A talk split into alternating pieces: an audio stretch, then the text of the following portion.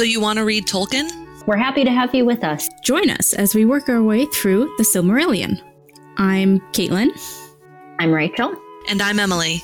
Let's dig into this week's reading. For Middle Earth. If I tried to pronounce every letter in this name, my tongue would fall out of my mouth. I mean, I am on my second giant glass of Prosecco right now. So. Sally ho! That's what Into the West means. Let's go home. We're unqualified, but we have ideas. Okay, hello. Welcome to the show. We are here and we are ready to talk about chapter 16 and 17. Yes? Heck yes. Mostly chapter 16, which is so much more interesting. The balance of these chapters is very weird. Yes. I had the most difficult time recapping chapter 17 because it has like three different stories and some family trees in it. God help you for trying, and we're leaving that one pretty much entirely up to you. I can call dibs on characters for their chapter 16. I had a feeling you were gonna do that. Okay, then I'll do the recap for chapter 16. All right. So, chapter 16 was of Maeglin, and so we have a few new Dramatis personae. Um, so I'm actually going to start us with an older character who is Turgon. He is the son of Fingolfin, and he's the king of Gondolin, which is the very super hidden um, elven kingdom that no one knows except Ulmo. And so he has a sister who is Aredhel. She is obviously a Noldor. She's pretty cool, and she has desires to go adventuring. So she ends up meeting this Teleri elf named Eol, who is a guy who used to live in Doriath but left. He pretty much just lives alone in the middle of nowhere, not liking people. He sits in the dark, Yep, yep, yep. blasting loud music, Hanging out with all that dwarves. fun stuff, wearing wearing eyeliner, and hanging out with dwarves. So I think it's said in the book that he misses the world before the sun and moon rose. So he just wants it to be night all the time. pretty much he really hates the sun. I mean, even And more. yeah, he shops than at Hot Topic. Yep. um, so basically, they end up. Um, Eol and Aredhel end up having a kid together, who is Maeglin, aka Maeglin of the chapter title. He will become important in the future, I presume, because we sort of see him come into his thing, but lots of ominous things are said about him. Um, then we're also going to um, come back to when Aredhel is adventuring. Uh, Celegorm is a son of Feanor, and Curufin is another one. So they're sort of side characters in this chapter. And back in our secret uh, kingdom of Gondolin, we have Idril, who is Turgon's daughter, and one of the people who's described only as being super duper pretty. Um, I guess that's that's it. Yeah. That Do sounds like meet everybody to me. Or or have have we met any female elves that aren't just described as being beautiful? I mean, I think it's a side of all of them, but at least Galadriel was described as wanting her own kingdom. That's true. And and Malin is beautiful but also wise, even though, you know, no one ever listens to her. She's not an elf. Melian? Melian, no. She's a Maia. Maia, you're right. So I guess for a woman to be something other than good looking, she has to be divine. Yep. Sounds about right. And she was literally described as a Disney princess. Yeah. Uh, Not literally, but figuratively. All right, so to, to keep us from getting even further off track, um, our recap of the of Maeglin chapter uh, starts with Aredhel, who is uh, daughter of Fingolfin. She's hanging out with her brother Turgon in the city of Gondolin, and she, you know, is imprisoned there because Turgon doesn't let anybody leave, and she uh, desperately wants to get out of the city. And she convinces her brother to let her go, even though her brother thinks, mm, this is a really bad idea. Um, so if you're going to go, you have to take some guards. Um, they're going to go off and seek the sons of Feanor.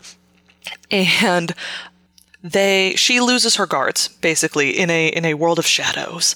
Um, and uh, she ends up going off on her own. Her guards panic. They search around for her. They don't find her. They turn around to uh, go back to Gondolin uh, to deliver the bad news, and she's just ridden off on her own. She's not worried about it um, until she ends up with Celegorm and Curufin. I had to look back at those names because I cannot pronounce them for my life. Remember the hard Um, seas. They're not there, but all of their people are very happy to see her. Um, and they let her wander around freely, which I think, honestly, is all she's ever wanted in her life. But she wanders too far into the super deep, dark forest where Melian was enchanted. Um, and that is where Eol kidnaps her. Um, he basically takes her to be his wife, and she, it says she's not totally unwilling, um, which was, that made me raise my eyebrows a little bit. And she's happy a little while for Eol. They have a son whose name is Meglin, who is, you know, the title of this chapter. And they say that while he resembles the Noldor, he is in character like his father, um, who's, you know, the emo dark prince of the elves. Um, and he's very powerful. So he, like his father, goes to hang out with the dwarves and he learns a lot from them. But um, he really loves his mother and his mother's people, and so he loves hearing about Turgon, who doesn't have an heir. So he convinces his mother um, that they should go back to Gondolin. Um, and while his father is off partying with dwarves, they leave, telling all of Eol's servants, all of his household. I'm not sure exactly how big the area they're living in is. Um, they tell everybody that they're off to visit the sons of Feanor. Nobody is fooled. Eol comes back home and sets off after him. And his wife, um, he doesn't catch them. He sees them only just as they arrive at Gondolin, and they make it inside. Um, and Turgon is really happy to see Meglin uh, because he's really smart and I don't know, I guess handsome. And Meglin is like really in awe of Gondolin, but he is mostly in awe of how beautiful Idril is. Um, so we've got that going for us. There's some incest already because if you remember, they are cousins. And not half cousins. They're real cousins. No, they are actual cousins. Um, Turgon is Adel Aradel's brother. Man, names are so hard. Okay, so Eol comes to the city gates. He's like, I want my wife and my son back. And everybody's like, Whoa, Aradel, you're married? Um, and she's like, Yeah, I guess. So they let Eol into the city. And Turgon is now stuck with this choice because this is his brother in law. He treats him like family, but also, you're going to have to stay here forever. Which uh, is like, No deal. That's a terrible idea. I don't want to be a prisoner. Which, to be fair, you know, his wife had also run away from this city. I'm sure they don't have the best memories of it. Um, so Turgon decides to give him another chance. He says, You can live here in Gondolin with us, or you can die here. Um, and Eol says, No, he's going to die, and he's going to take his son with him. So he throws a dart, which was hiding under his cloak the entire time, at his son. But of course, um, leaps in front of the dart and is struck in the shoulder. Um, so the Turgon decides to cast Eol off the city walls. Aradel dies sometime later because the dart was poisoned, um, and Meglin doesn't really do much as his father is thrown off the walls of Gondolin. Um, but Eol says some some pretty awful things. He sort of casts almost a dark prophecy on his son, and um, what else happens? Oh, Idril doesn't like Meglin because Meglin is in love with her, and nobody else notices, but she notices, and she thinks it's pretty gross. So Idril and I have the same feelings about incest. Okay, we can get to And this th- later, but I just want to throw in there it's not necessarily just the incest that bothers her, it's that he's a creepy motherfucker who's obsessed with her. It's true. Gets the right to say no just because he's being creepy and not Yeah. because it's incest. Not that we're defending. Well, anyways, moving on. But for real, he's described in super duper like doom terms at the end. it gets really super duper dramatic where his obsession with her is basically like a dark seed of evil was sown. And it's described as being like part of the curse, how creepy and obsessed he is. Okay, more on that later. We, we sort of touched on this in the recap there, or Emmy did, but what do you guys think the relationship was between Aredhel and Eol? Do you think she was a prisoner? Do you think she was willing? Do you think he sort of beguiled her? Oh, super rapey. Yeah, you get a lot of this in fiction from like the mid 19th century and earlier, where women are kidnapped and raped and then fall in love with their captors. But not like in a Stockholm syndrome kind of way, like an obviously I love you, thank you for saving me from myself and my independence. Um, so I sort of saw it as indicative of the time that Tolkien was writing in, because it happens a lot in literature. Yeah. I didn't think any of it felt real, given how easily she, you know, was convinced to leave him. Yeah, I I guess my thing is this chapter could have been exactly the same without him saying like without him implying that she was kind of captured. It really could have just been they saw each other, they fell in love, but then eventually she got tired of living in the darkness. Like it would have been the exact same story and he did not need to make it rapey. Yeah. I mean, he literally sets enchantment so that she can't find the way out.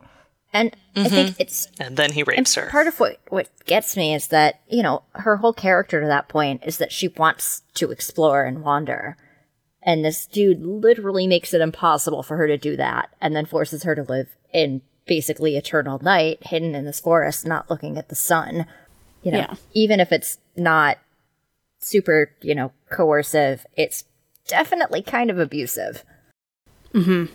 And I, I really wish Tolkien hadn't done it that way because I feel like this would have been a much better story if Eol had literally just kind of been misunderstood. You know, if maybe he just preferred the world the way it was, but wasn't a creeper. Mm-hmm. But because Meglin comes across, when you're first sort of getting to know him when he's younger, he comes across as um, like an okay dude. You know, his, you know, there's a line about Aredhel being proud of him and all that sort of thing. But once they're out of there, he is so creepy, like right away. Like he convinces or he, he tricks his mom basically into wanting to run away and go to Gondol go back to Gondolin. And once they're in Gondolin, he never once even tries to defend his father. He doesn't seem really upset that his mother died. He's just like I, I, I feel like he was kind of like this evil mastermind even before his father cursed him. That's definitely a possibility. I mean, if you consider the idea that he may have looked like his mother and his mother's people, but he was really more like his father.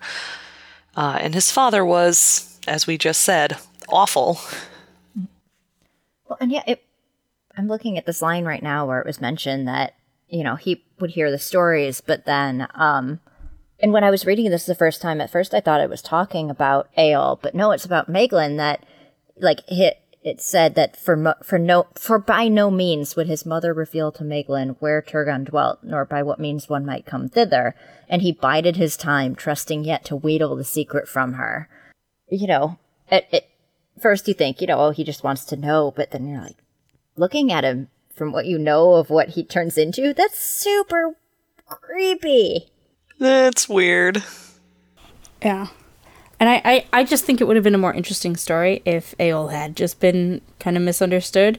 Um, but with him being just as much of a creeper, I mean, Aredhel was just in a bad spot the entire time. She got like a year of happiness and ability to wander, and that's about it. and then, yeah, the rest of the story is just about men taking advantage of her and tricking her. And killing her because she tried to do something nice. Yeah. Yeah. This chapter also includes my favorite recurring theme of people showing up at Doriath and being like, I just want to cut through. And Thingol and being Doriath like, being like, no. No, you're going around. Even though it doesn't work out well for anyone, yeah. we're not going to let you come through. Yeah. And like literally the only way around is through the mountains of terror. Like, have fun with the giant spiders, but you're not coming through here. I feel like they could have made a lot of money off of these people.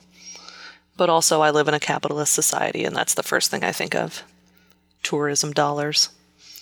I feel like they could have been slightly nicer. Well, I feel like this whole set of chapters, right, once we get into the Beleriand, it's all about like isolationism and who the head of your family is. And Aradel was kind of weird in that she wanted to roam all over the world. And this isolationist mindset is what sets up the arrival of men in the next chapter. The fact that pretty much they keep to their kingdom and don't go anywhere is how Tolkien gets away with pretty much everything. I guess all the Eldar are just power hungry jerks. They are pretty much all terrible. Like whether they're Noldor or Sindar, they're just like, no, we don't really want to help people. No, but the dwarves do. Well, I wouldn't say the dwarves want to help people, but the dwarves are like they share, right? And I know Eol and Meglin were terrible people, but they were smart and so they impressed the dwarves and so the dwarves like welcomed an exchange of information, which I mean, as we've said, the elves did not. It's hard to say with the dwarves because nobody was moving into their land. You know, a lot, most of their interactions with the elves happened in Beleriand, in on the Elvish land. I think Eol and Meglin visited them, but didn't ever like want to move in or anything. So it'd been interesting to see what the dwarves would have thought if humans or or elves were trying to settle in their territory, because I think that would have gone differently. Yeah, everything kind of happened on their terms, and they didn't have a bunch of people who burned ships and killed family suddenly come up, along with at the same time an evil overlord. Yeah, I wonder what Morgoth is doing to the dwarves during all this. We don't really. I'm sure he's doing something. It's never mentioned. Yeah. Because they have to have some sort of reason to get involved in the war later, because I'm. I feel pretty sure that they do. I could be wrong. I mean, I guess friendship is a reason. But again, we just haven't. We haven't seen that really expressed with the elves very often. The knowledge that Morgoth does have his own mountains, and so he's probably not afraid of our mountains, and he might come for us next. I guess we should fight now. Yeah, I guess I guess the dwarves aren't really the point of this chapter. But I actually really liked this chapter. I thought it was a good story. Yeah, I did too. It was far more interesting than our literary map chapter. I mean, that's not really difficult. It's true. There was a low I bar. set a pretty low bar, it's true. And I liked the. I mean, I guess this book isn't without. Like, it, it has no shortage of chapters that end with a kind of doom feeling. But I liked the ending of this one where. Where, you know, the creepy kid got everything that he wanted. You know, his parents are out of the way. Yeah. And he can. Like, Megan just creeps me out. He's just such a manipulator. yeah. He's he's the gross frat boy who gets everything he wants and feels entitled to it. But he's smart, too. You know? Smart enough to pull it off. The, the nerd frat boy. Oh, I wanted to mention uh, early on in the chapter, it's described that Eol, um, you know, learned much of metalwork from the dwarves and came to great skill therein. And he devised a metal as hard as the steel of the dwarves, but so malleable that he could make it thin and supple, and yet it remained resistant to all blades and darts. And he named it Galvorn, for it was black and shining. So I like that he had to create this brand new armor so that he could have armor but still be dressed in black. Yep. hey, that's commitment. Peak goth. Yeah. There's just in this chapter and the next one we'll get to it. There's so many power dynamics with the female characters that just aside from the grossness, one of the things that caught me was that when Aredhel was leaving, um like who the heck is her brother? Turgon. Um Turgon was like, you know, he was saying like, "Oh, we gotta send the guards and whatnot, protect you." And he says something about like he, he trusts her, but he doesn't trust the guards, so wanting them to like stick to the plan. And then he goes back and like tells the guards like, "Oh, she doesn't know what awful stuff is out there." And you know, it comes out, then she goes and wanders into the creepy spider mountains, and it's like, yeah, she's the one who's like, yep, just I'm just gonna wander through, whatever. We're and, fine. And it's Yep. the guard dudes who are like terrified and wandering around and come back. And like, just it, what if you're gonna talk about all these horrible things in the world that she doesn't know of? Like, just freaking tell her. Who do you think you are? Anyway, A man. pretty Not much a man. everyone They're elves. A her. male. Yeah. She deserved better. She really And did. most of the women in these in this book do, but she must especially like all she wanted was some adventure, and all she got were men trying to trap her. Yep. I mean, I guess there's some vaguely interesting stuff with Celegorm and Curufin, but less interesting than talking about how Aredhel was mistreated.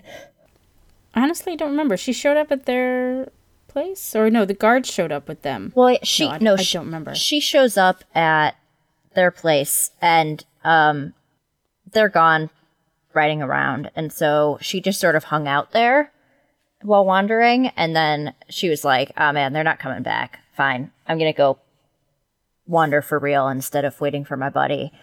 But then at the end, um, when Ale is following them away from running away from his forest, he comes on um, Celegorm and Curufin, Right? Yes. And uh, they're not super happy of him.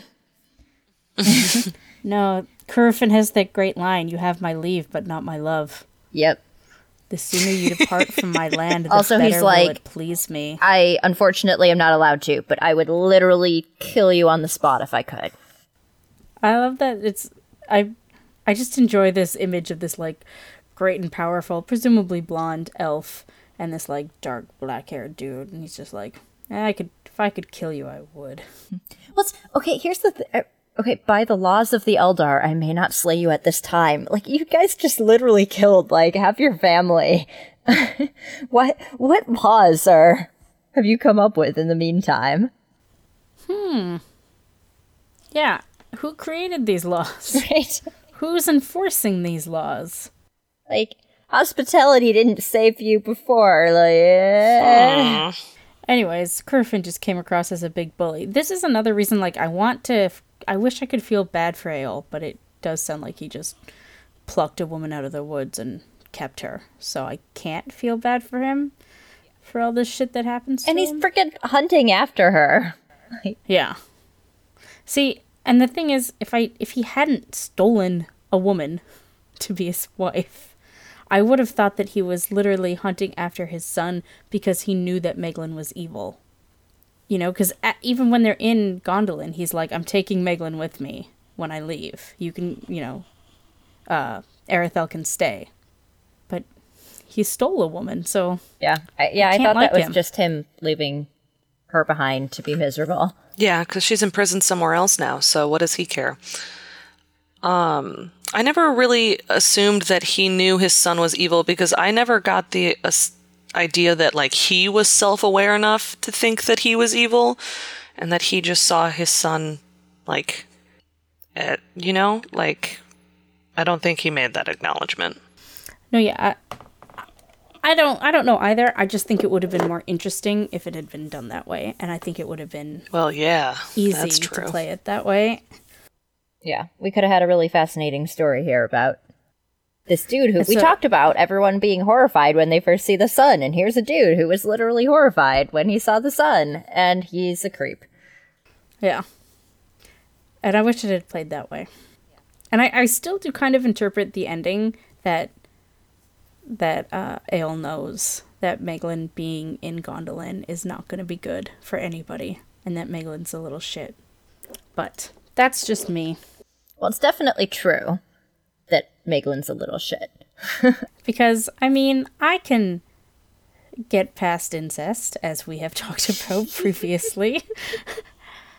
As, We noticed. As long Don't as worry. it's all mutually consenting and not, oh, I'm gonna stalk my cousin forever. Literally, because we're immortal. Yeah, it's super gross. Yeah, they just talk about how badass he is. You know, he's so smart and makes good counsel, but is also fearsome in battle and not a coward, and also BT dubs. Super creep. Yeah, but then it does it does point out how he says nothing to his dad when his dad is dying and they just like watches him get thrown off the walls or whatever. Yeah. I mean, like you said, it was kind of possibly his plan all along. But also, he was where he wanted to be. His father lived in darkness, and Turgon had this kingdom, basically, this giant walled city full of pretty much everything he could hope for, right? They talk about how he goes and finds precious metals um, in the mountain and how he makes things for the good of everyone and buys himself a lot of goodwill and puts himself in a position of power. When he was with his father, he didn't have any power at all. Yeah. I guess I, I honestly just can't tell if the book at this point wants us to like Meglin or not. Like if if his father hadn't cursed him, would he not have been creepily obsessed with his cousin? Is it all Eol's fault? Well, it's almost they, they imply that it's not Eol's fault, but the fault of him being of the Noldor line. Right. Yes, that the curse was They- upon him. Right, they call it Mandos's curse, not Eol's cursing. Yeah, that's true. God damn that doom of Mandos. That's it. I feel like Keeps they're just coming sort of implying that it's like, oh, well, part of the curse is just to make this dude a super creeper so that he can't do good things. Or so he does good things, but you are suspicious of them. Yeah, it does come out pretty is he doing explicitly. Like Feanor, it was sort of like you could tell he was going to make some really stupid choices and and whatnot, but they pretty much just come straight out and tell you this dude is a super creep. Although it says that indeed the Eldar ever since have deemed it an evil fruit of the kinslaying, whereby the shadow of the curse of Mandos fell upon the last hope of the Noldor. So it sounds like they are trying to excuse him. Well, but Well, that's from her perspective. That's Idril, who, you know, is the only person who's noticed that Meglin is in love with her. That's what they're talking about. It seemed to her a strange thing. Something was crooked in him. And I thought that sentence was referring to, you know, cousins in love. Like, don't do it. It's crooked. It's a perversion. She's. Yeah, see, I thought it was just talking about incest in general, that the Eldar have deemed incest an evil fruit of the kinslaying. See, seems to talk I would general. say it was evil even before the kinslaying, but at least they caught on at some point. Okay, but they they didn't know incest was even a thing before. Right? The Eldar wedded not with kin so near, nor ever before had any desired to do so. And then suddenly they're like, oh shit, this creepy dude came along and taught us about this thing. Yeah, But anyway, Well, I mean, this whole thing it's is always like, unprecedented until someone does it. Yeah, but the whole thing is, you know, elvish stories. So even if if the elves say it's part of the kinslaying or whatever, that's just as good as it being said straight out because nothing is absolute. It's all myth and legend, etc. But anyway, they do. I'll, I will say, whether we talk about curses or whatnot, they legitimately say a dark seed of evil was sown because of him. The E word came out. It was a good line. While its glory lasted, a dark seed of evil was sown. Yeah. Dun dun dun dun. Even their most hidden kingdom, evil got in. Well, because they let people out and then back in. Eh, I, I I'm guess starting to think Valinor had the right idea. Oh, they're gone. That's it. Bye. Yeah. Yeah, I don't e- listen. I thought Turgon's whole thing was gonna be like, you can leave, but don't ever come back, right? Because I don't open my door to outsiders. But then it turns out he did. He opened his doors again. Like, what are? Let people leave, sure, but don't let them come back. I guess family love kind of fucked him over there. I feel like that's not the last time that family I was going to say, I think that's the plot over. of the book. Yeah. I guess I have to cross this icy hellscape. He's my cousin. Yep, yep, or brother, yep. Or whatever. Should we move on to chapter 17? yeah, then then we abandon plot entirely. It's true. So, of the coming of men into the West, which you think would be interesting, but is really just kind of confusing. Okay, so chapter 17 of The Coming of Men into the West is a difficult chapter to talk about because it has sort of three different kind of plotty stories in it, and then it has a bunch of like family tree stuff. And it shouts off a whole bunch of names that we never hear again and don't matter at all. So I'm not going to talk about some of these people. Par for the course. Yeah. but basically, the point of this chapter is so that we know where humans are in Beleriand and we know who they are loyal to. Take notes. This'll matter later. So, the characters. We've got our elves, which are mostly uh, Finrod, who is the son of Finarfin, um, the Lord of Nargothrond. And this was the guy who I hated in the last chapter, the piss baby who swore off women because his girlfriend didn't come to Middle Earth with him. Uh, Maedhros and Maglor are mentioned briefly. I really only included them because I love Maedhros. Uh, Fingolfin, the current king of the Noldor, Feanor's brother. Thingol is mentioned, king of Doriath, Melian, his wife, uh, the Maiar, etc., and Galadriel comes up, daughter of Finarfin, currently living in Doriath with her husband, presumably, who never comes up, which I like as a difference to all the other shit. So, with the human people that are mentioned, we have three different sort of family branches. There's the one that comes from Beor, the one that comes from Beor, the one that comes from Haladin, and the one that comes from Merrick? Mark? Marach? Who knows? And a bunch of their descendants are mentioned, but we don't need to go into that right now. So, to recap the chapter, Finrod discovers Finrod the Piss Baby discovers humans uh, camping out in Beleriand, I think. Eh, somewhere on this this side of the mountains. Um, the humans have moved from the mountains from the east to escape some past darkness that we don't get to know because they're they don't want to talk about it. It's also described that they first saw the sun rising in the west and were like, I'm going to go follow that ball of fire. Yes, yeah, they do. Um, because it's implied that a lot of bad stuff with Morgoth happened to them on the other side of the mountains, and they felt a need to go west and find the light and the goodness in the west. So they travel west. Um, Finrod finds them and wakes them up by playing the harp. It was very creepy and weird. Yeah. He stole the harp. Yeah, he just like waited for them all to fall asleep, sat in the middle of them and started playing one of their harps until they all woke up Creeped and into stared at camp. Yeah, that was that was awful. And then he lived with them for a year. As you do. So, anyways, that was uh, and that was Beor's sort of group, and he made friends with them, and some other elves were realizing that Finrod was friends with them. Were like, please don't let them stay there. This is our land. We don't like these new creatures. So Finrod took them and they moved sort of further into Beleriand and ended up settling in a place called Estolad? Estolad. Sure. And then Beor told Finrod that two other families were coming, and that the two previously mentioned, uh, Merrick, Mark, Mach, whatever, and Heleth. And then these groups of humans became known as the Edain, which might sound familiar because in Lord of the Rings, Aragorn is one of the Dunedain. So a descendant of these people. Okay. Is all this making sense? Like no, but it didn't really make sense when we were reading it either. Great. I think we Great. All right, so It- we've got. they got pack a lot into this chapter. we've got one group of people who were found by Finrod, and he sort of took them with. Some more people are going to show up. Yeah.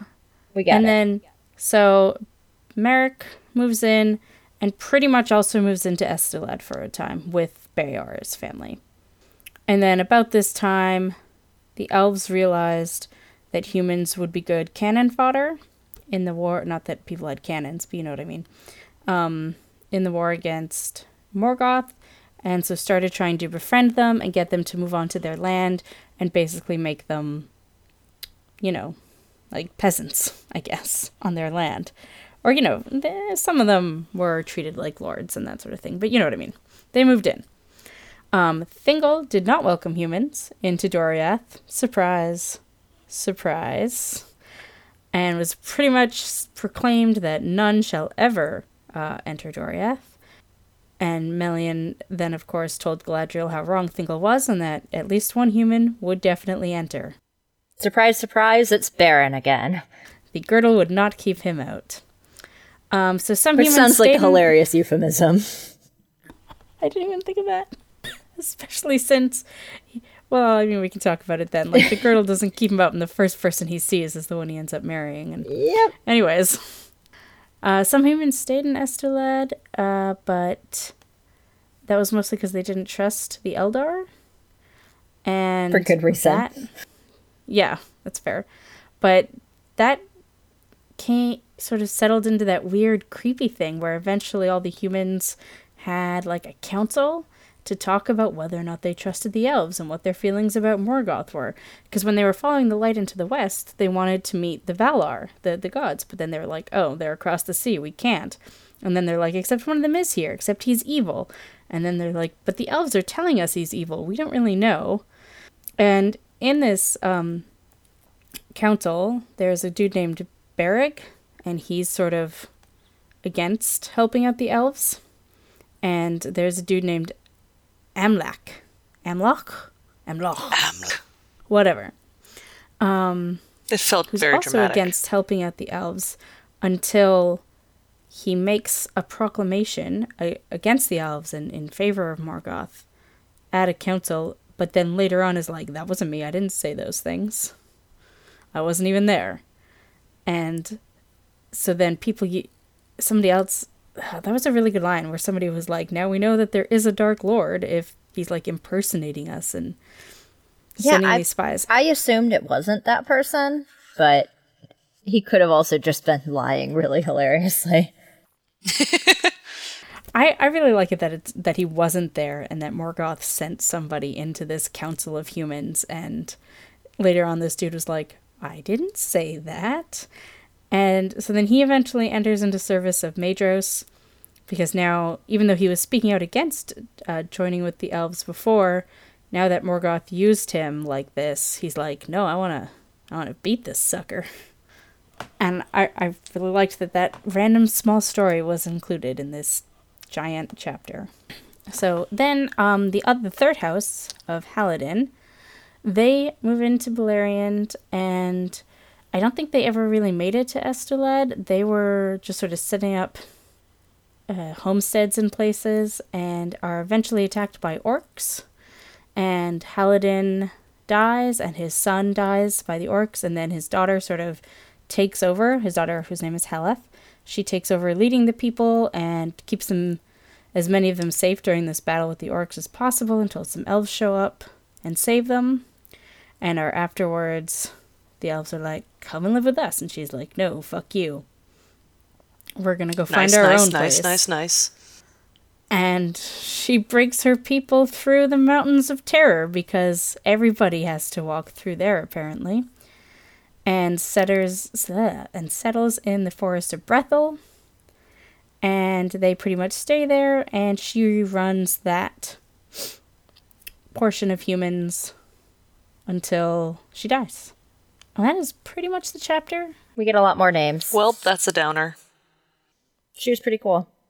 I think I mean she dies of old age, I think. So she's not she's not slain by orcs. And it is it is, oh, just to finish things up, it is noted that Beor goes to live with Finrod and he lives to be over 300 years old because these are still like the early humans who are long lived even though they are still mortal. And I think he is the first human that the elves sort of watch die of old age. Okay, I was trying to figure out what three and 90 years actually meant. I'm pretty sure he's over 300. Okay, it's either 390 or 93. because remember like Aragorn, who's Right. a long, long, long descendant of them, he lived to be over a hundred. I'm Right, that's sure. I just got very confused by how that was stated. yeah. That's Um, I was gonna say I really like that it's mentioned that Haleth um never takes a husband, doesn't have kids. Mm-hmm. Cause hell yeah, she's too badass to get stolen away by emo dudes. yeah. She leads her people until she dies, and that's that was. By which I mean good life. everyone has the right to not get stolen away by emo dudes. Everyone has a right to choose not to get married and have children. but so few of these people actually live a long age and women. die. Yeah, so few of these women live to old age, well, or an extensive point of time without making a child. It's pretty much about their only point. Maybe he had only lived 93 years. But why would he be called the Old? The years of the Edain were lengthened according to the reckoning of men after their coming to Beleriand, but at last Beor the Old died when he had lived three and ninety years, for four and forty of which he had served king. But I swear they are supposed to be long lived. Now I have to look this up. Talk amongst yourselves Yeah. for a moment. I'm, I'm very curious. yeah, they, the internet says 93. Then he wasn't really that old. Hey, he got this name from his people. I, they might not have seen anyone old. Yeah, they Actually, were the first men, even the- and they hauled their sorry asses all the way over the whatever mountains. Uh, to be fair- were they blue? The blue mountains? I can't remember. Yes. Um, Ered Luin in the Blue Mountains. Um, but the elves have never seen an old person. Yeah, yeah, that's fair. That's fair. Um, which apparently it's it's stated that that was a very old age for men at that time, per the Tolkien Gateway. Um, but yeah, y- most of these people, you know, if they die, they die by murder or death by orc. There's there's no elf old. I guess it's because they get, like, I don't know if blessed is the word, but uh, the Edain get, like, when they're given Numenor to live in, because they fight in the war, they're, you know, good thing, the, the Valar do good things to them. I guess that happens later then. Anyways, I was confused. Weird. Who knows? That was definitely the most important part of this chapter. Figuring out how old Beor the Old was, and learning that he wasn't really that old at all. I just love you know some of the names in the listing of them. I started skimming, but we get you know we had Denethor die on a hill, and now we have um a grandson of Beor is Boromir, who is the son of Boron, which just made me laugh. And then we get grandsons that are Bregolas. really, Tolkien? Really, Bregolas? It's so dumb. Listen, every time we read Boron, I think it's moron. So Pretty much. I have Boron, problems like with a- these names. Isn't Boron an element? It is. Okay, good. It's, it's the I didn't element want to say that. Right when in you're in high school taking chemistry and you're like, uh, uh, boron, like this class. I actually I like that Beor has a son named Baron, B A R A N, and then like a great great grandson named Baran, B E R E N. Because of course. Like, and it's that one that's important, but like, why? Why? Um, Should have to say like baron instead. and they're all bees. right. Like, I'm I'm already confused with Maeglin and Maedhros. I typed Meg- Maedhros so many times in these notes when I meant to type Maeglin, and now he's giving us Beor and Baran and Barahir and another Beren and Belegund and Bella blah blah blah. I'm Like, there's literally a Baragund and a Belegund, and they are brothers. Why? I assume at this point, if like names have the same stem, they must be related. Yeah, I think that's now a rule. but not all If the time. names rhyme, they're probably twins. But that's it. We're finally getting enough people. It doesn't totally work anymore. Because we have things like like Maedhros and Maeglin who aren't related, or Maeglin or sorry Maedhros and Curufin who are brothers. Uh, are they? Yeah. No, Yeah. Curufin is a son of Feanor. So is Oh Maedhros. yes, straight. God, God. Now, it, what the truth is, there are now so many characters we can't keep track of them. Yeah. Is what's happening. Yeah. I was busy thinking about how we have those like hard C's in the Finwe line, um, or in the Feanor line, and then on some others in that branch also end up with some random hard C names, and it's like, really, Yeah. we couldn't have at least stuck with that. And like like the whole end of this chapter is literally just the son of Boromir was Bregor, whose sons were blah, blah, blah, blah, whose the daughter of this person was this person. And like some of these names are very important. They will come back. But some of them are just like, I don't. And of course, it's also full of spoilers. Like, but the son of Barahir was Beren One Hand, who won the love of Luthien, Thingol's daughter, returned from the dead, and from them came Elwing, the wife of Earendil, and all the kings of Numenor after. Yay. Like, okay, to there's the rest of. it's not the, first time we've the gotten that spoiler. I know, but I just like here is the rest of the story of the humans in one succinct sentence. It's not very succinct. In one sentence. it's so very Tolkien. It should be noted, I suppose, that these three houses are the Edain. No other humans are the Edain, because there's some other dudes who like, like the people who stayed in Estolad. They eventually go back, and I think there's some stuff later with like the Easterlings and blah blah blah blah blah. They are not the Edain. The, the ones who become long lived and blah blah blah blah. And there are some people who are just like rejected by the elves completely. Like, we'll let in you three groups, but no one else. Yeah. Toodaloo. Well, Bye. these are the three that moved in and became friends with the elves and therefore fight in the war and get involved. Actually, there's a really good line about it in here. Um, are you talking about the one about them being caught in the net of the doom? or- Yeah. Yeah. Which that all all these were caught in the net of the doom of the Noldor, and they did great deeds which the Eldar remember still among the histories of the kings of old. Yeah. So, thank you. Thank you for being there for me, Rachel. I got you. So that's why the Edain are the Edain, because they get all caught up in everything. Uh, one of the new spoilers is that it mentions the son of Hurin was Turin, the Bane of Glaurung, Yeah. Remember him? Remember him? or baby dragon, who will not be a baby dragon forever. Yeah. No, it's it's no fun grown-up being the dragon. bane, bane of a baby dragon, but you gotta be the bane of a really badass one. Anyway, again, this this chapter, it really was. It was peak Tolkien. Like family trees, places, so many names, random bits of plot stuck in, and then also random bits of single sentence entire summaries.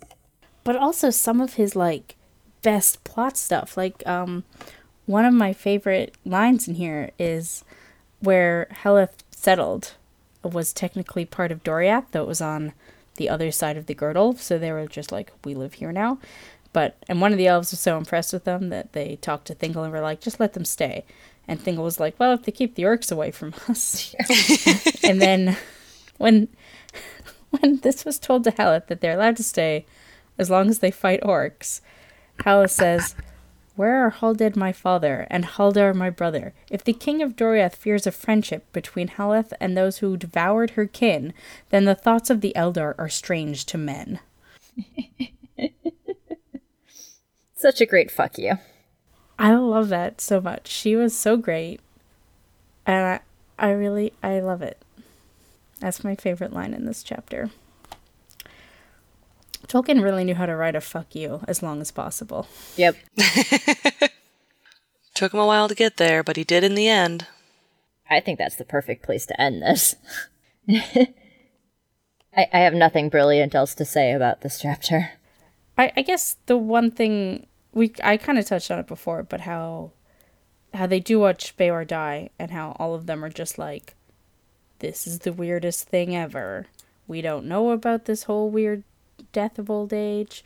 We don't understand this whole death thing. It's different than anything we've seen, and it's weird. Yeah, I guess they were sort of aware of Feanor's mom, but no one really saw it. Well, and that's not old age. no, but at like- least it's death, yeah, I guess. and it was like the fading death. And I guess I guess the thing is that Beor was happy to to go on because he was at the end of his life. And I think it was different with um oh, fuck, what's her name? Muriel. Uh with Muriel.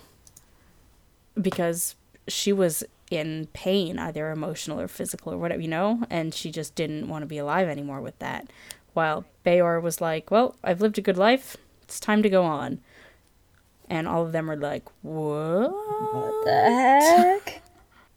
So I think that's that's just an interesting thing. That's the first time that the elves have seen that, and I don't know if jealousy is the word, but it's something that they can't learn. It's something that they that these people that they view as lesser than them have and know or get to know that the elves do not get to know. So that's all. I thought that was Yes. a good, interesting point. Anybody else? And that's all she wrote. That's all I've got. So I assume that for next time we're reading chapter 18. Yes. Nice, nice, nice. Which might be a short chapter, or it might end up being a short. five ish pages in my book. Okay, so we'll have a bit of a short episode next week, but then the chapter after that is Beren and Luthien, and that will be a really that'll be full of stuff. We'll finally We'll get the finally- real one. Yeah, we'll finally get it. Uh, I'm looking forward to it. I'm It's a good so excited. I am too. Luthien is a badass, wonderful bitch, and I love her. So, I'm excited for that chapter. First, we have to ruin some stuff. Yeah. Um, I did want to mention that uh, somebody that I talk a bunch with on Twitter, uh, Alan at Chipper Allen, he linked a video interview with Tolkien uh, talking about Elvish and how it's too complicated to learn and how he never finished creating it. And it's just a really interesting watch. So I'll, I'll, I'll link you all in the in the show notes if you want to see this uh, fun interview that the BBC posted today. Yep. Also, like bonus props if you uh made it all the way to the end of this episode and through the uh men. Yeah. Thank you for joining us today. You can find us on Twitter at to read Tolkien, or you can email us at want to read Tolkien at gmail.com. And if you are feeling so inclined, we always appreciate a review or rating on iTunes. That would be fabulous. And I believe that is everything. So I've been Caitlin, I've been Rachel. And I'm Emmy. and we'll see you all Bye. next week. See you next time. Bye.